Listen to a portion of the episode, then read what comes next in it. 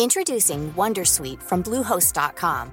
Website creation is hard, but now with Bluehost, you can answer a few simple questions about your business and get a unique WordPress website or store right away. From there, you can customize your design, colors, and content. And Bluehost automatically helps you get found in search engines like Google and Bing. From step-by-step guidance to suggested plugins, Bluehost makes WordPress wonderful for everyone. Go to bluehost.com/wondersuite. You done with your Oreo? Yeah, done with my Oreo. Okay, good. Um, Do you really know what happened? The brother did. the brother. That's what I thought too. I mean, that seems like kind of obvious. Hey, do you want to talk about death? Yeah. I mean, I. That's, Murdery thingy, thingy, thingy, thingy. Okay, great. okay, great. Who's going to go first? Oh, welcome to Mystery Murder Oh Thingy. yes, hello, Hi, greetings. I'm Mario. I'm Chloe, What's that? And you're listening to Miss. We already said that. It's like the third time they've heard it now. Um, and that's Mac the cat, the cutest member of Team Mystery, whom you can see on Twitter. Um, who's going to go first? Are we just going at Yeah, it? let's just Okay. go. Let's do it. Um, I think I'm gonna go go, first. go, go, go, go, go, go. Um, and so I And speak into I've got a dub. Yes. Yeah, I'm gonna go first because I told you this. I think there's a lot of discussion that needs to happen for this Right. to be fleshed out. Sure. And it is a 29 year old cold case. The unsolved murder of British couple Alan Leppard and Brenda Long. So, Alan, 43 years old at the time of his death, had moved to Monkton with his girlfriend, Brenda Long. So, the two were very, very close. They were planning to get married, um, they were engaged. Brenda had been divorced for some time, and Alan was waiting for his divorce to finalize. So they were two two people who also previously had relationships. Okay. Um, And one of my main sources was Crime Watch, Mm-hmm. uh, and I didn't know how like iconic of a show it was until yeah, I I, read either. more about it. But Um, it's a British show. yes, you, Crime Watch UK, and my main source was when they talked about Alan's murder, and Brenda is speaking on camera, and she says, "Alan was a kind man, very gentle. He never hid his feelings." End quote. April first, nineteen ninety one, was when Brenda found Alan dead in front of their cottage.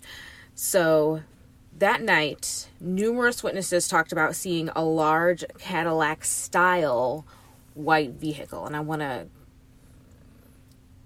hint at style Okay. because there's, I believe there's some misconception and that any large white American vehicle to somebody in the UK could easily been, oh, that's a Cadillac. Sure.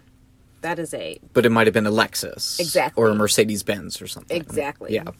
Um, many noted that it was American. The steering wheel was on the left side.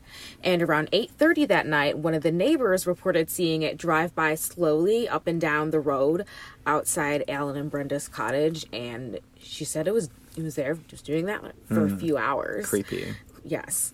And so that that same night, Alan and Bren- Alan and Brenda were lying in bed watching TV before going to sleep, and it's a little bit before 10 p.m. Uh, there's a knock at the door. Brenda gets up. She looks out the window and sees two men standing by this large white car. Um, she sees them. She doesn't. She doesn't recognize them, and they they soon leave during that time period, more witnesses see both the white car and its driver, and it was still nearby about 20 minutes later. And um, they they actually did a composite sketch, and he was like this young white haired guy, and between 30 and the ages 30 and 40. But he had white hair. Yeah. Huh. And about 30 to 40 minutes later, there's another knock at Ellen's door, and Brenda gets up again, looks out the window, notices it's the same people as before, and Ellen gets up also, and then they both go downstairs. So Ellen calls out, and then he walks out the door, and Brenda hears a shot and a scream. and she runs out and Alan is is covered in blood. She starts screaming. Quote, I think he said get in. I think because he was worried for me. He he was just a gray color and he was just going and there was nothing I could do to stop him. End quote.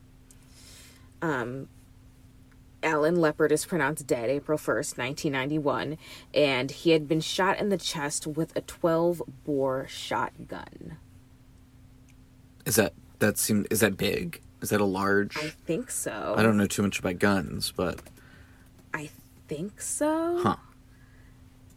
Um, I don't know. Do you know? No, not really. But it sounds like it would have been. So it was basically just like one shot, and he was dead. Yes. Okay, so it must have been like a pretty big round, I suppose. Or yeah. Yes, he was pronounced dead at the scene. Uh, three weeks earlier, and this is really, there's very little to go off of, and this is one of them. Three weeks earlier, the bartender at the local pub reported a man that had come in asking for Alan specifically. Uh, the man was described as well dressed. He said smart. He was dressed smartly, um, with a red tie, a gold chain on one wrist, and a watch on the other. With he had dark hair and then a square jaw. There is again, there's not much evidence here, and the police have very little to go on. And at this point, um, Brenda is a key witness and is working closely with the police. Fast forward eight months later, December 28th, 1991. After the murder, Brenda moves to her own flat in Whitst- Whitstable. Or Whitstable? What do you think? Whitstable, probably. Whitstable, a short drive north of Monkton. And on Christmas Day, Brenda's sister reports visiting visiting her sister, seeing her on Christmas Day, and then also speaking to her the next day. And it's unknown who saw Brenda last. Some say it was her sister, and others report her uh, her previous partner, her ex, only known as Mr. Hibbert. Okay. Yes. And on December 28th, Brenda's dead body was found in her bathtub. Next to her was a suicide note and an empty bottle of pills floating in the water. Uh, Dave Stevens from the Cold Case Review team said, quote, Initially, her death looked like suicide, but a post-mortem examination established that she had diethyl ether in her bloodstream and marks around her face and mouth, which suggests that which suggested that she had been put to sleep and then drowned. So they think somebody com- came up behind her with a cloth soaked with ether and like Yeah. knocked her out That makes sense. and then drowned. Yeah. The both cases remain unsolved despite its showing on, you know, Crime Watch, which you know has I learned had, has guided many uh many police forces in solving cases and putting in tips and Sure. there's a lot of the episode I watched had like two like updates like thanks to you all this this this and this was captured and like kind of like um America's Most Wanted Right. America's Most Wanted, of course. Um. so even it even if it, it did have that exposure nothing really came of it there was also a $2000 reward nothing ever came of it as well and although the kent police renewed an appeal for information surrounding the two murders um, there still hasn't been much push hmm. and so there's a lot of questions Right. the main one, besides who, is why. So, motive. Alan had no criminal criminal record or suspicious connections, and neither did Brenda. Alan worked as a quantity surveyor, which I learned was someone who calculates how much building material is needed for like big pro- projects oh, like construction. That makes sense. Um, so it's not like he has this like high risk job, right? We think. Yeah, it wouldn't naturally. I mean, sometimes there are bad connections associated with construction. You know, it's, that can be the kind of thing, you know, that the mob or something could be connected to. But I don't think that's the kind of job, even in that context, that would tend to elicit those connections, right? He wasn't the person deciding from whom to buy, he was the one deciding how Right. much to buy. Right. Right. So he, it's not like he was like uh, dealing in contracts per se. Yes. Um, the police talked about how at one time they were pursuing like, oh, it was a um, a contract killer and somebody was hired to kill somebody, but That's I- what it seems like. It's so efficient. right. And some people ask the question of why a shotgun Right. Um and I read I read a lot of posts on Reddit just to stir up some discussion. Sure. So take everything I say at this part of the the discussion right. with a grain of salt. That it was more difficult to get regular handguns in the UK and shot at the time shotguns were the easiest type of gun to Okay. get. Because I was thinking about how it's, you know, obviously a lot more difficult to get a gun there than it is here. It's not impossible. It's not all that unusual, but it's a lot more difficult. And then the question is are the deaths linked? Right. was it the same person? So if it was the same person, it's two very different MOs. You know, one is a quick gunshot wound, drive off, and the other is a drowning, staged as a suicide. That like she was like posed, and like that takes time. Mm-hmm. In one, they tried to conceal the crime, and the other, they didn't. In one, it was done outside. The other one was done inside. Right. In one, they intentionally came, you know, kind of ambush killed the person. In the other, it was more of, um, well, I guess in a sense it would be ambush too, right, with the ether. Yeah. But still, like you're saying, it would have taken more time. They got involved, you know, with the crime wars. It seemed a lot more planned out. It seems like two different people. Yeah, I agree. But maybe those people are connected. Right. But then it's like, um, were the. We have a question of, in that case, who was the real victim? Who was the Right, first who was the intended inten- victim? right, right, right. So, um, you know, police interviewed everyone in the area. Um, Fox Hunt Park, a park uh, over 300 caravans. So it's kind of like a trailer park, from my Okay. understanding. It was a very busy Easter weekend. The weather was nice, so there were a lot of extra people in the park anyway on holiday, and there were a lot of visitors. So, they, of course, they couldn't interview on everyone, and you know, mm-hmm. people went off after the weekend was over. And I think that was one of the big factors. They interviewed as many people as they could, but Right. Yeah, it's it sort of reminds me a little bit of when Ted Bundy went to the would go to the, the shore, you know, on busy days and impersonate Yeah. you know, a policeman or as if he were like needed help with his car or whatever, or taking something to his car. And there were just so many people around that there were like spring breakers that were going Right. to be gone in two days. they got descriptions, but it was all very vague and just yeah, he had anonymity just with um, sort of um, being hidden in the crowd in a sense, right? Yeah. yeah, Yeah. And the other question is about the car. Yes, there was a suspicious vehicle, but does the car have anything to do with the murder in the first place? Is it a red herring? Hmm. yeah. If it were an Agatha hmm. Christie novel, yeah, It's I think that's the one that like kind of got me the most that I was like nothing seems to make sense here. yeah. Nothing seems to make sense. It all could be connected. It could all be completely disconnected. Right. Even it's even possible she could have even killed herself. I mean, technically, right? They could have been wrong about their forensic analysis. Sure. You know, maybe she gave herself I never ether. even thought about that.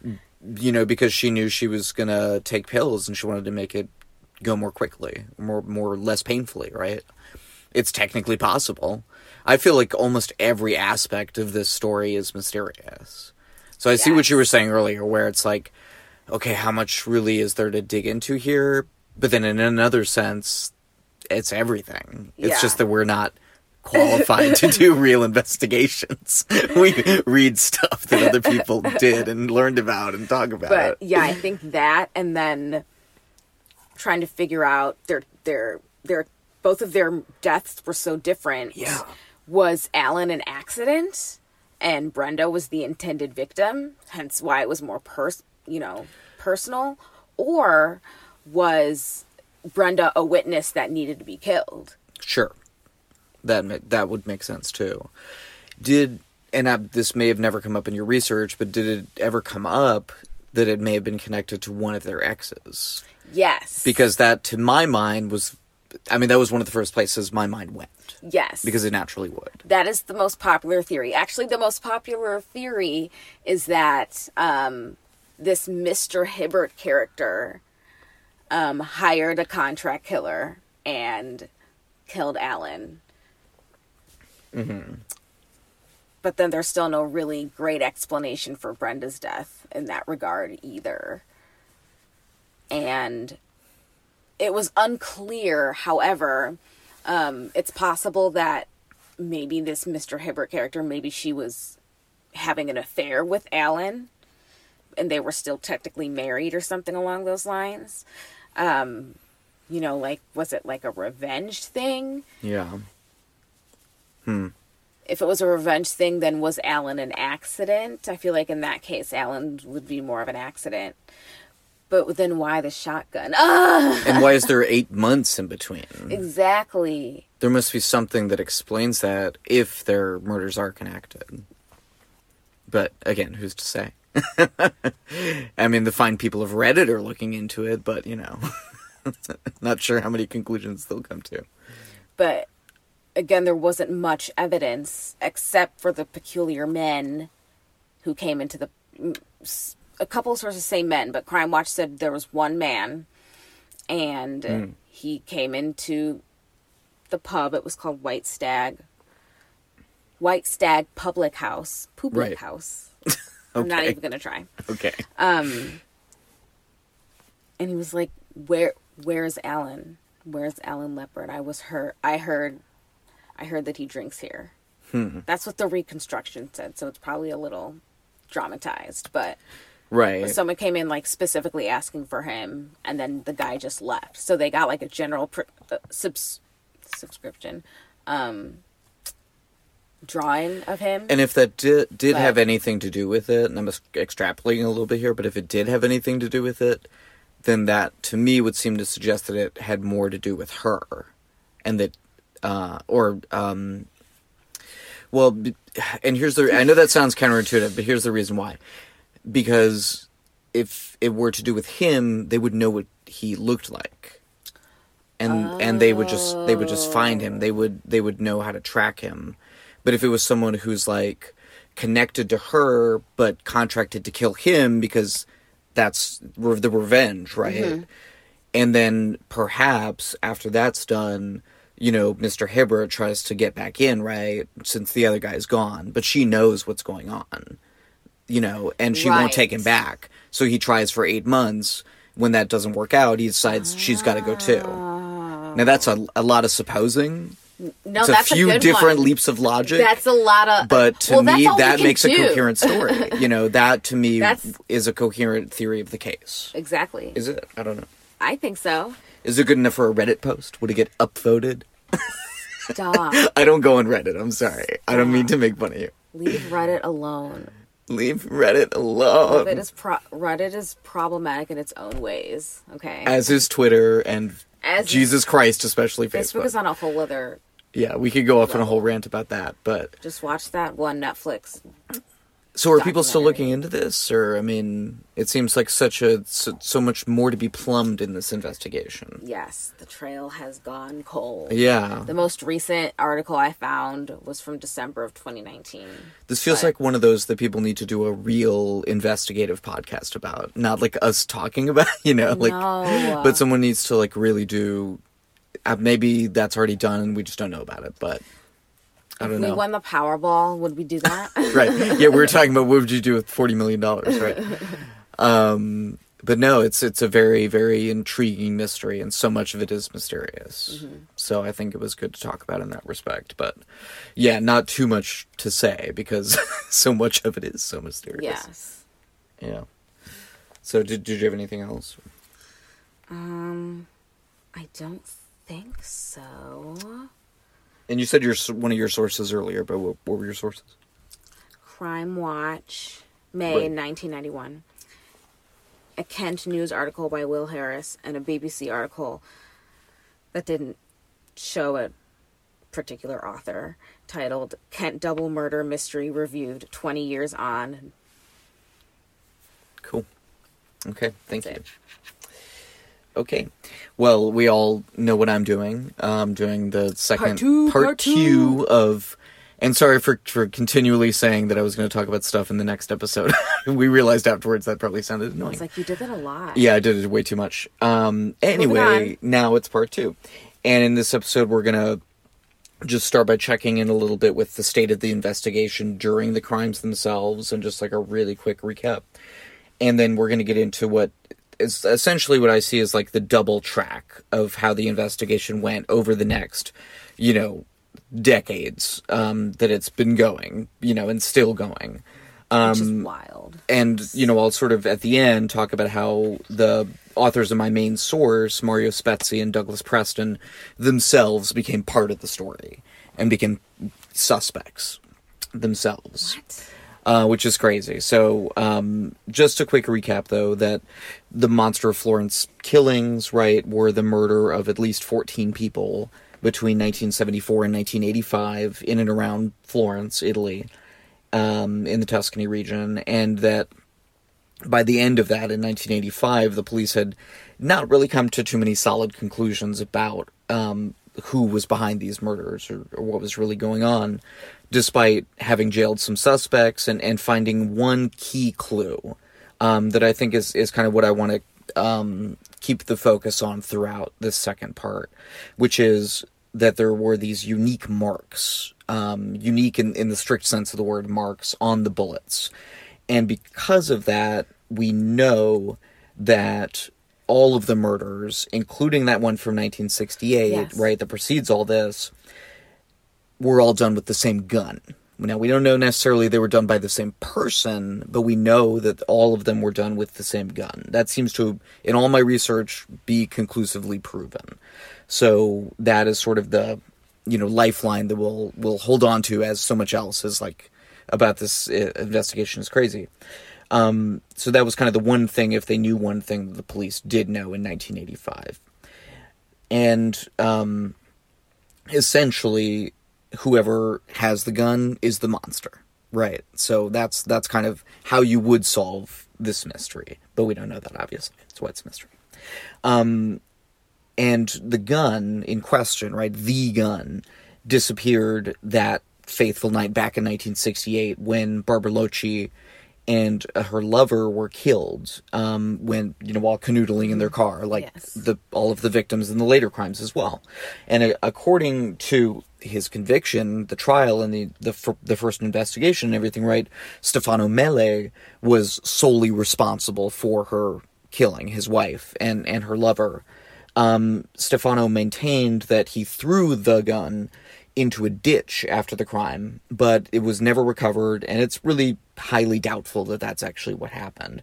Um, according to Douglas Preston and and some, you know other things that I've heard, um, guns used in murders like this are almost never tossed away, and they're they're usually either destroyed or they're kept hidden.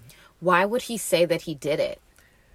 Why would he say that he did it? Well, Stefano Mele may have not been competent to stand trial. First of all, um, he was he was known to have some perhaps developmental difficulties, and he may perhaps have been coached um, either What? by the police, you know, as they tend to do sometimes, or by other people who maybe have been involved, as we'll see, right? The Sardinian connection, um, into confessing to be the sole perpetrator of the crime. But that's probably That's- not what actually happened. That's so snaky and evil. Yeah, no, it it definitely is. I mean, so much about this uh, story Uh, is truly yes. truly evil.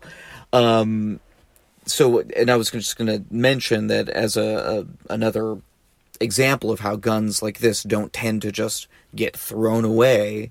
Um, if you recall from the my episode on uh, white the white mischief murder, that the gun used in that murder, you know, uh, there was an, in Kenya, you know, back in the twenties, Happy Valley said all that stuff. That the gun used in that murder was at one point hidden in a barn loft for a while. And then the killer got super paranoid about it, so he Oh, literally took it on a boat to the, into the ocean and threw it into the deep ocean. That's what tends to happen with guns like this. They don't get thrown into a ditch and then never found, even though the police scoured the area. Yeah. Doesn't make any sense. So the chain, the true chain of custody for the the gun, the monster's gun, which was a 22 Beretta using these um, Winchester H copper jacketed rounds, is is one of the the big mysteries, sort of the central mystery in the case, right? Because again, if you know that, then you know who the, the monster was. So again, by 1985, reporter Mario Spezi had been writing about the monster killings in the Florentine paper La Nazione for four years. Had written hundreds of articles about all of the truly gruesome scenes and the ongoing investigation. And he was the first journalist um, to bring the crimes to light.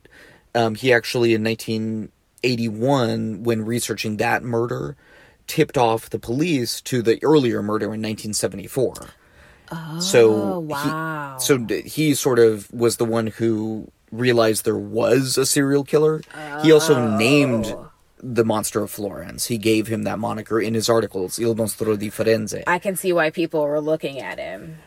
Wi- yeah, he, I mean, he's pretty. He was obsessed with this case for mo- like a good part of his career, and eventually he would even be called by his colleagues the monstrologer.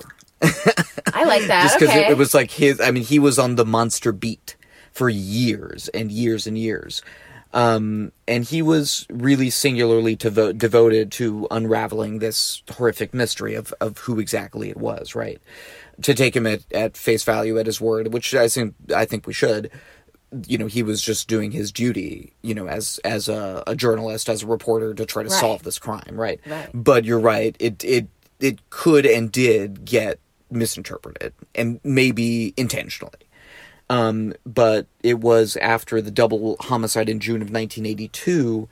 Um, I think that was the the third set of victims that the police were tipped off in an anonymous letter to that earlier 1968 killing, right? That was committed by Stefano Mele. So that's where that comes in. I just want to kind of rope that back in in terms of like the actual timeline here.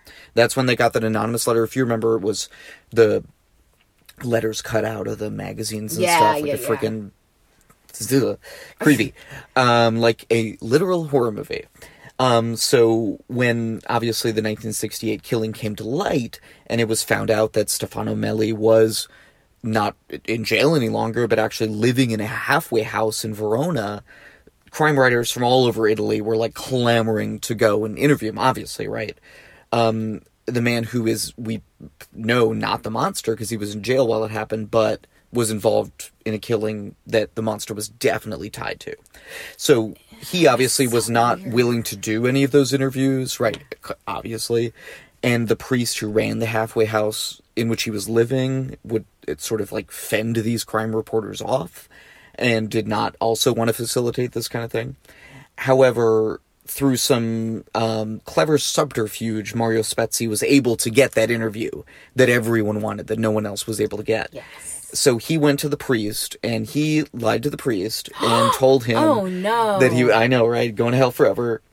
Um that uh, anyway that he was shooting a documentary about the halfway house and the great work that the priest was doing. And he interviewed the priest and um interviewed other residents eventually Stefano Mele Ah, see, that's good. right? And Mario Spezi, very clever man. And according to Douglas Preston, quote, at the end, Stefano Mele said something odd. They need to figure out where the pistol is. Otherwise, there will be more murders. They will continue to kill. They. What the Will fuck? continue. No! Oh, that quote. freaks me out. Oh my god. Ugh. So obviously, this is very creepy and would imply that maybe more than one person was the, you know, infamous Il Mostro. And when Spezi and the authorities dug into the 1968 killing, this was seeming more plausible, more possible, um, as we'll see. So it appeared uh, that the original investigation and the ensuing trial of Stefano Mele had not revealed the full truth of what happened that night. First, it would seem unlikely that Mele would have been motivated by this like burning jealousy that they said, because actually he and his wife were involved in numerous sexual liaisons. It was like a thing. Weird, weird. With various men in Mele's circle of fellow Sardinians Okay, right, in, in so his that's a- clan. Nothing wrong with that if that's what you want to do, but it's it from what I read, it seemed exploitative, Okay, okay. both for him and her. Not the right kind. Yeah, it didn't seem like they were just like having fun, um, necessarily. So when Stefano Mele's wife, Barbara Locci, started seeing a guy outside that circle of Sardinians, though, that may have been when things went wrong. And this may have been what, what they call a delitto di clan, or a clan killing, what you might call an honor killing, right? She and this is stupid, obviously, but she, like, you know, in this construction would have gone against the honor of the Sardinian clan by, you know, messing around with the guy outside of that. So it's fine if you, you know, uh, cheat on your husband with everyone here, but that guy, come on, you have to die. That's the idea. It's fucking stupid. So, the, thus, as all honor killings obviously are, uh, uh, apart from being horrendous and tragic, also very stupid.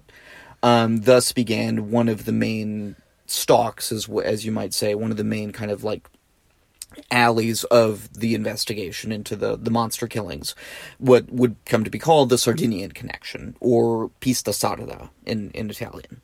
So from then until now, many Italians, and especially certain members of the Carabinieri, which is the, the military police that investigates domestic crimes as well, were convinced that Il Mostro was probably one or more of those Sardinians, of the Vinci brothers. You remember we mentioned the Vinci brothers last time. Sal- Francesco, Salvatore, and Giovanni. And then we'll talk about it. Even another Vinci. So all three had of them, though, of those brothers, had reportedly been sexually involved with Barbara Locci again in this sort of Okay. weird sexual thing that was going on. And may, um, at least one of them may have been present at the murder, at her murder in 1968, and been the actual one who pulled the trigger um, or it, it might in fact have been Stefano Mele. It's not clear. Um, and one of them may very well have ended up with the gun. So whatever occurred back in 1968, by the summer of 1985, um, the monster had taken his last known victims, the French tourists, and still no one knew who had that gun, who was the monster, what had been the chain of custody since 1968. Um, th- this is sort of the, the beginning of the long investigation that would ensue. Um, but the monster was not quite done. In his final, extremely cruel act, he mailed a piece of one of the last victims' bodies to one of the investigating prosecutors, Silvia Della Monica, who was so traumatized by this that she left law enforcement entirely. She just gave it up Wow. because she was so freaked out. Yeah. And that also included a note with the freaking, you know, serial mean, killer fair, crazy. fair. Yeah. So, yeah, and as was his Wow. MO, the monster didn't leave any fingerprints and was careful not to lick the envelope, which is strange because DNA technology wasn't even around then. But still, he was like, oh, I shouldn't lick this envelope because that's going to be like a trace of me. What if he just didn't lick envelopes? Could be. Period. Could be. I mean, he seems like he might have been a very, you know, You uh, think he's an envelope licker? it doesn't seem like it. Um, so, okay, so in Italy, prosecutors and investigating judges worked. It's a little bit different than here in the U.S. The prosecutors and uh, investigating judges work together, and in this instance, um, the two happen to be Chief Prosecutor Pier Luigi Vigna and examining magistrate Mario Rotella. And they Another Mario? and there are so many Marios in this. I wasn't even going to mention it, but thank you. It's funny because you're not even Italian. I know it's crazy. people people always ask me. So they uh, these two men, Vigna and Rotella, they hated each other uh, from jump. They never liked each other. They didn't appreciate each other's style. They just they hated each other for whatever reason, and um, this obviously negatively affected the case. So Vigna was sort of um, he was a little bit famous because he had solved some big crimes before. He was very media savvy, great in front of a camera. Rotella was exactly the opposite. Um, according to Douglas Preston's article in The Atlantic, he was, quote, a pedant and a bore, close quote. Uh, which is not a nice thing to say about What's anyone. a pedant? a pedant is someone who um, i- i- oh, is always explaining things Oh. and talking like it's me. I'm talking about myself. yeah, no, it's it's someone who's Was who's like O too obvious? Oh no, I knew I knew it was coming, and I agree. Um, but yeah, no, someone who's who's just like too too smart for their own good, and and rubbing it in your face in an obnoxious way. Again, myself. No. okay. Um, so their first major rift, Rotella and Vigna, right, was came very early when the last two victims had been murdered while um, the two of the Vinci brothers were still incarcerated, right? As we talked about last time, it's this keep, kept happening where they would jail someone and then another murder would happen as if the monster were rubbing it in their face. And Vigna, Or, or yes. um, Do you have something important to say? shapeshifters. Oh, of course. That's I'm sure. So Vigna, the one avenue they didn't go down. Yeah. Should have given them that tip. Um, so Vigna, the prosecutor, wanted to release the Vinci brothers. Rotella, the magistrate, disagreed. Rotella was convinced the the magistrate, the judge, was convinced that uh, that the Sardinian connection was was correct, i.e., that one of the members of the Sardinian clan present for the 1968 murder, one of the Vinci's, must be Il Mostro I think so too. seems most likely right. So Rotella focused on Salvatore Vinci in particular. For one thing, his first wife, whom he married only after raping her and her becoming pregnant, What the fuck? died at 19 in 1961 under very mysterious circumstances. Essentially, she died by gas poisoning in a closed room, and they said it was officially ruled a suicide. But their one-year-old son was there with her, and he was mysterious, mysteriously whisked away by someone and saved, and then left at someone's doorstep What the fuck? but they never found out who. So clearly that was probably Salvatore Vinci, and he probably killed his first wife. And this is why he had to leave Sardinia in the first place. Was the like pall that this cast over him, right? Because everyone essentially knew he probably did it. So in order to hold Salvatore Vinci and gain leverage over him, Rotella decided to reopen that investigation into the killing of Barbarina, Salvatore Vinci's first wife, and try him for that murder okay. you know, yeah, which is uh, not Strategy, unusual yeah. strategy that that authorities pursue. So this um, was a terrible idea. This went uh, about as bad as you could possibly imagine.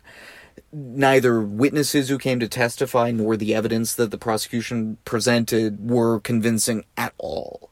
Salvatore's son Antonio refused to testify against his father. Salvatore was acquitted and What? disappeared forever. Presumably, he fled Italy and went to lay low somewhere. He was never, literally, never heard from again in public life. So, if he was the monster, he got away scot free. But while this is suspicious, to me, it doesn't necessarily mean he was the monster. Because, as you can imagine, like this case that destroyed people's lives that I'm not even going to talk about because it's like too much.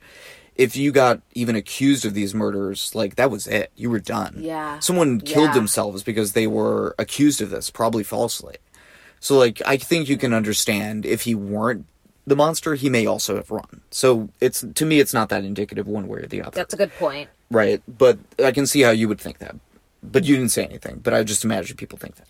But um, this whole debacle, right? Um, so enraged Vigna, um, the the prosecutor, that he orchestrated the formal closing of the Sardinian connection uh, as part of the investigation, and um, essentially issued an exoneration of the Vinci's and anyone else connected to the 1968 killing, and said proactively they are not guilty of the Monster of Venice or Monster of Florence killings, you know, and we're just not going to look at them at all ever again. Which is weird, right? What triggered that?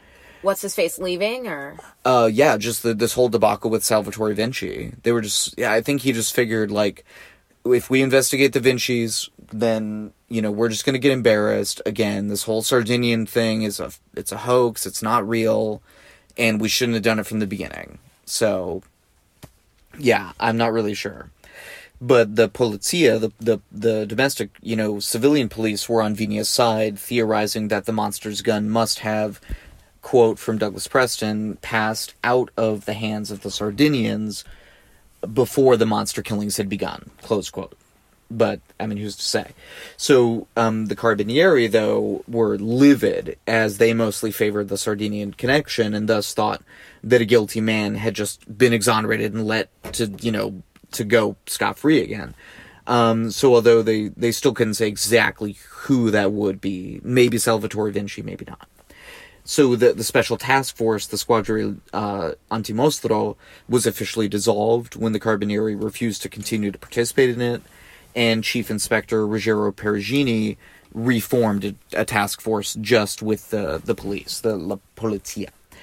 Um, and Perugini went on TV and said directly to Il Mostro, quote, People call you a monster, a maniac, a beast.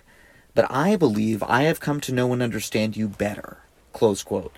Essentially doing that thing where you try to gain like a rapport with the killer, right? To try to get them to come out of the woodwork or confess or something, right? It didn't work, but he, he that's sort of his first gambit that he tried. So Perugini, like Vigna, also refocused the case away from the Sardinian connection. And he came to find that when he started actually looking into it himself, that from a forensic standpoint, essentially the case had been bungled. There was nothing to work with, really. oh wow Now, the What? monster, But like there was like blood everywhere all the time of the victims. Now, the, but the hmm. monster almost never left any trace, and the few times he did, essentially that uh, evidence was not well con- collected and it wasn't well preserved. So by the late '90s, right? It's like is or a mid cop '90s. involved Sorry, is there a cop is there a cop involved you know I never heard that angle. No, but I I think it was just badly investigated. okay Yeah, no, I, I there was never really any um, suggestion of that per se. But um, what you know, kind of Perugini decided to do in, instead, since he didn't really have like too much physical evidence to rely on, was he turned turned to the sort of emerging statistical computer analysis um, that that was available, you know, by that point. And he searched, a, you know, just a number of crime databases, basically perusing different crime statistics and narrowing it down by what he thought would be the the characteristics of the killer Okay. and you know different like when they were in jail and not and things like that. So search through like tens of thousands of of tuscan you know former you know criminals and stuff. And through this method he believed he had surfaced one likely suspect a man named pietro pacciani. And it, if he was not the monster, this guy, this fucking guy, pacciani was a monster. A true, truly a monster. oh no Um, he had been, which is part of why, obviously, Perugini was, was looking at him, right? Um, Pacciani had been convicted of violence and multiple sexual assault against his own daughters oh god and he was a known alcoholic and uh, you know those two things went together apparently. Um, he was also in prison from 1974 to 1981 coinciding with the seven year gap between the first and second set of monster killings. So that made sense right? And it came out that Pacciani had actually committed murder previously and been convicted in 1951 and in that case also committed rape and necrophilia. Oh. So again, truly a monster. Yeah, Uh, completely despicable, irredeemable person. Yeah. Right, clearly. But was he the monster of Florence? That seems less likely. Um, Perugini, though, was very much convinced that he was, and essentially he began to try to get the evidence necessary to convince everyone else and a jury ultimately that not he was as well. to look at No, that is not good investigative technique. You don't go from conclusion to evidence, you go from evidence to conclusion. Everyone knows that in every honest pursuit. Um, but yeah, not what Perugini was doing, obviously. Um, so the actual evidence against Pacciani was very circumstantial, was fairly thin. Some of it may have been planted, actually. I mean, you talk about not that uh, any No. uh, police were involved with the crimes, but there may have been some official misconduct in terms of planting evidence in this instance. That it's not proven, but there have been allegations. So anyway, on January 16th, 1993, almost 8 years after the last murder, Pacciani was arrested on suspicion of being Il Mostro. Many were convinced simply by dint of him having been arrested and charged, right? Well, he must be the guy. He got arrested. Um, but Mario Spezi, amongst others, was was not so convinced. Um, and some simple profiling would seem to suggest that Pacciani may again not have been the monster, um, and in, including the fact that the FBI Behavioral Science Unit, when they did their report, right, which was secret for a long time and that came out way later, said that the monster was probably impotent and um, obviously Pacciani was a rapist, so that's kind of the opposite.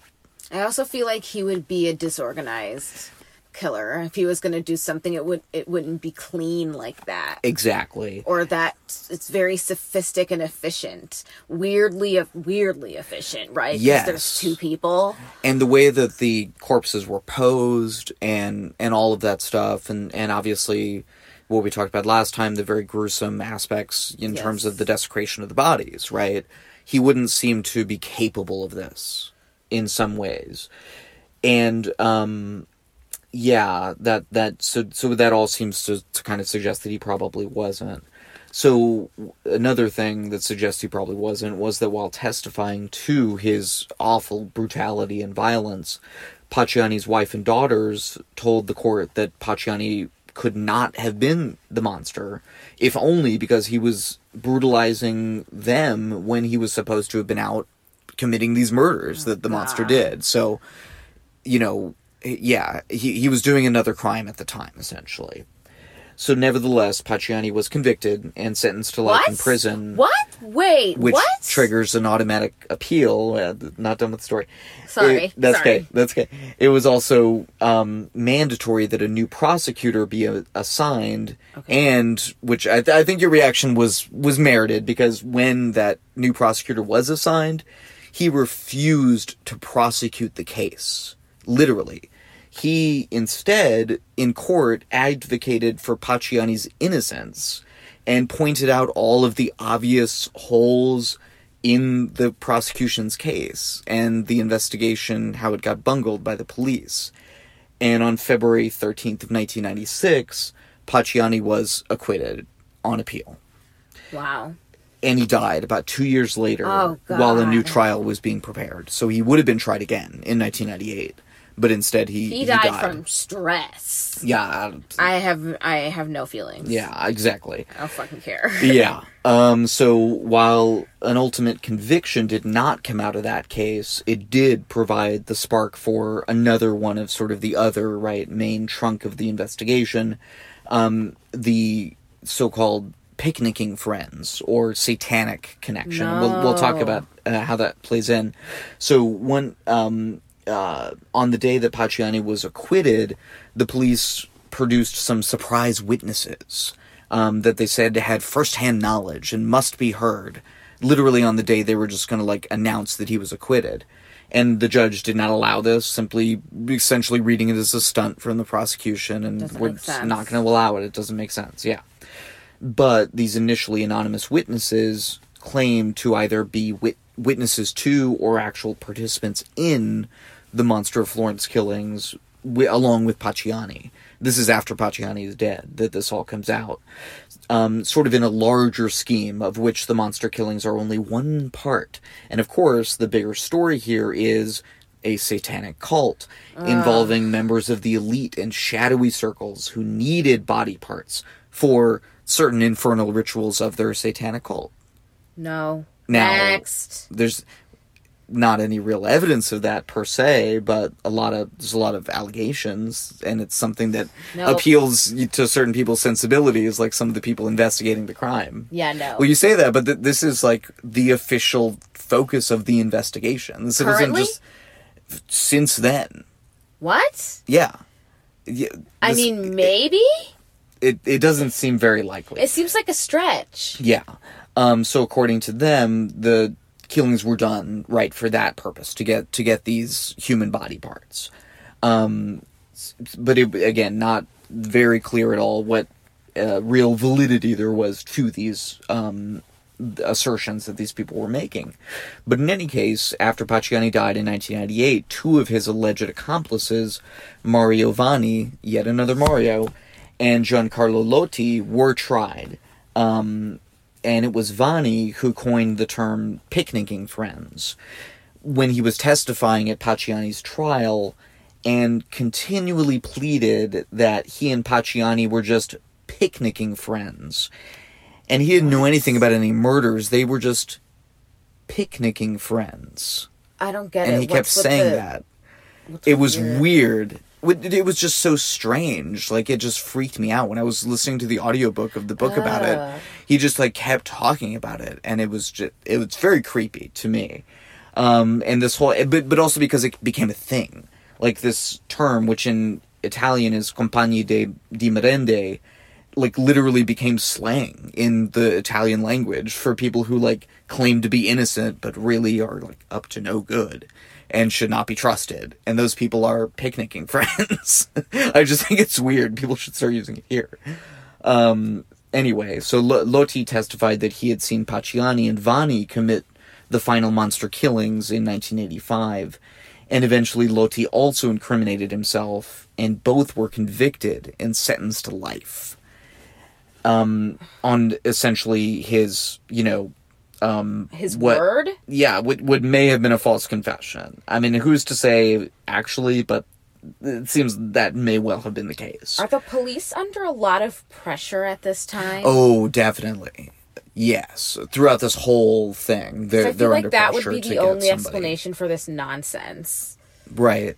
And that they may have cut off the actual avenue if it were the Sardinian connection, right? And they just said, we're not going to do this. But 20 years later, you know, it's still like not all that solved.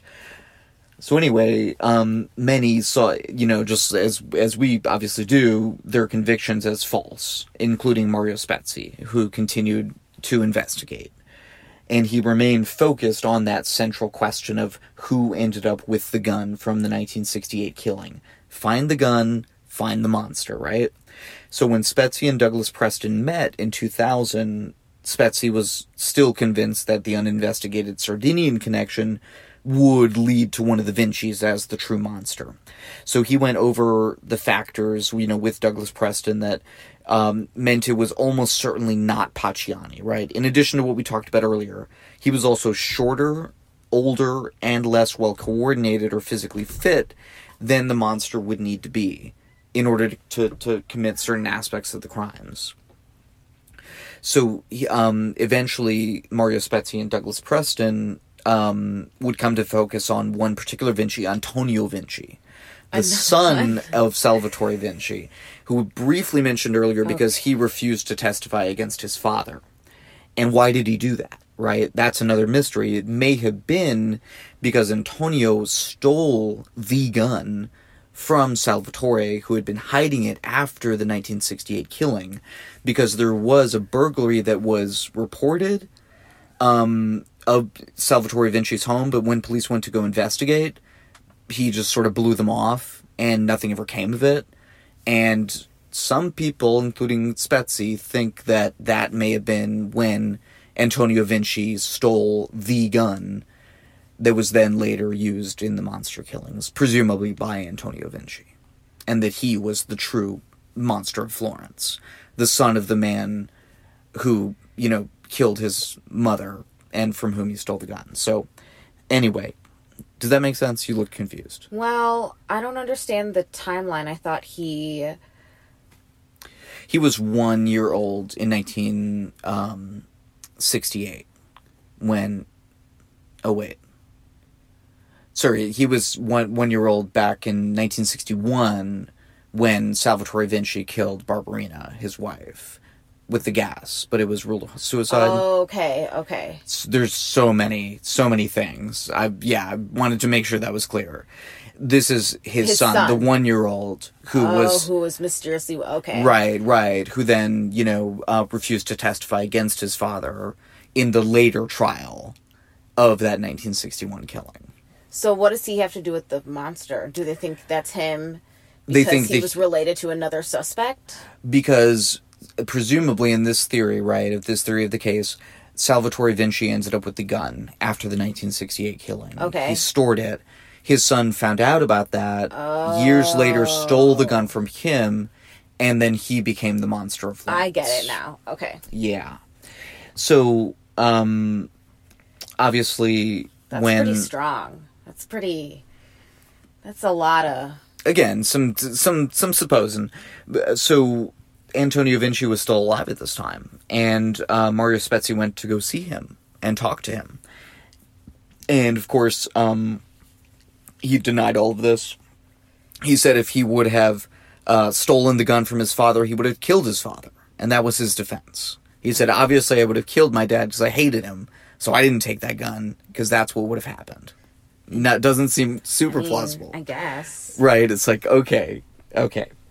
Um, and of course, he also denied being the monster of Florence when Mario Spezi flat out asked him, Are you the monster of Florence? Yeah, he's gonna like. seems crazy. He's just gonna say yes right then and there. I know, right?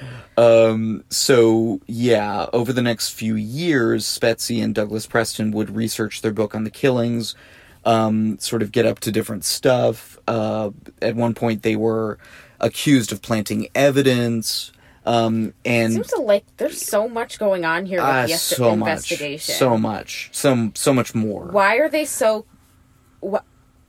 Mm, They're just like, why does it also go with corruption? I don't. Where did that come from, and why? Yeah, I don't know. Um, but anyway, when at one point the police had sort of had enough, right? And it seems like essentially because Mario Spezi was, uh, you know, kind of going against the official line on what the investigation should be, um, he himself was accused of the crime. And um, Douglas Preston was accused of being his accomplice or after the fact accomplice and uh, Douglas Preston was made to leave Italy. Mario Spezi was jailed for I think about three months Wow. on essentially thin suspicions, and and all of this was eventually dismissed, right? But at the time, Spezi's cause was world world famous and seen as, of course, an example of police, you know, bullying a journalist of a what we would call a First Amendment violation, right? Because um, you know they just essentially didn't appreciate what he was writing or what he was pushing in terms of the investigation. This book that they knew was going to be coming out, and um, eventually, despite the police's protestations, that book did come out and um, was published, including the accusation of who they really thought was the true monster, which and Antonio Vinci. And uh, afterwards, Spezi swore off the case eh, because he just had had enough at that Yeah, point. I mean, yeah. I mean, he had spent a good part of his life looking into this, and it almost ruined his life. So he was like, "Oh, I'm okay. I'm done," which is yeah, very understandable. So let's wrap up just by briefly going over some of the suspects, and then I'll give the last word to Douglas Preston.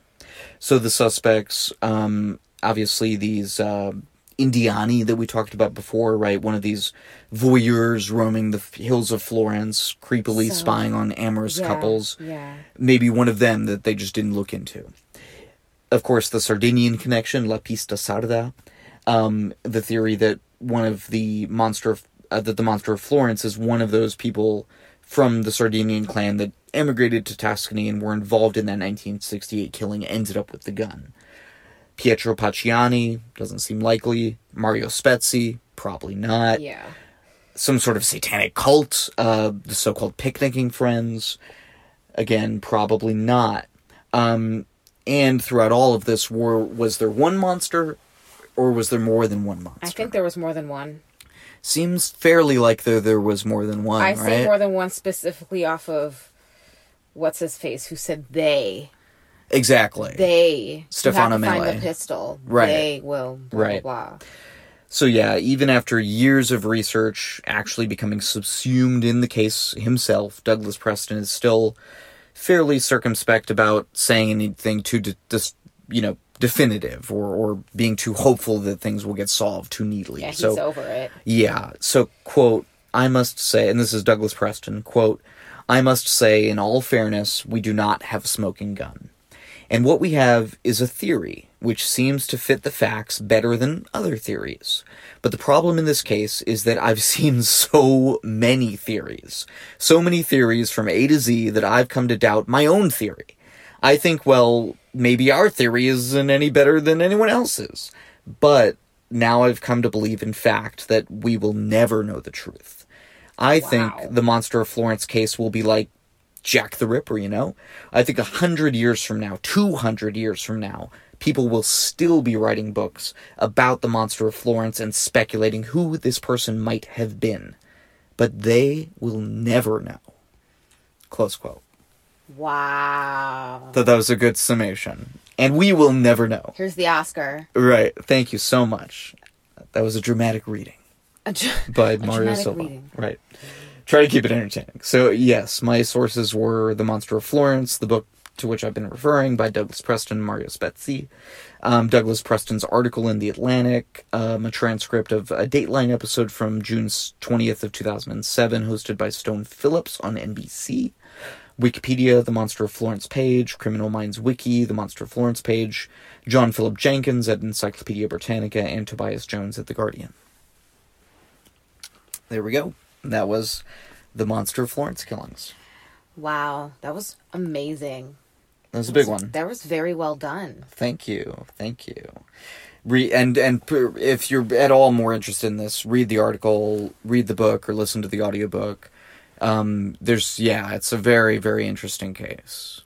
Yeah, you said you would you left some stuff out, right? Oh yeah, definitely. There were a lot a lot of other characters and avenues down which I could have gone that I chose not to for the sake of time because we're already about an hour. But quickly, let's do some weird, Weird shit, shit in the news. Okay, you go. You go first. Um, mine's about a hippo. Good. He said good. Should re- hear more stories about hippos these days, So right? this is from HuffPost. Is HuffPost the same thing as the Huffington Post? Yes, it's just a cuter name for it. I'm not sure. No, I'm not sure. Oh, I was like, what? Are you fucking with me? yeah, a little bit, yeah. So, never thought I never would I. I never thought that I'd be saying the word celebrity hippo. Okay. But um the zookeepers at the Cincinnati Zoo recently got Fiona the hippo to pick which team would win Sunday's Super Bowl, the Chiefs or the San Francisco 49ers. It was like 2 weeks ago now.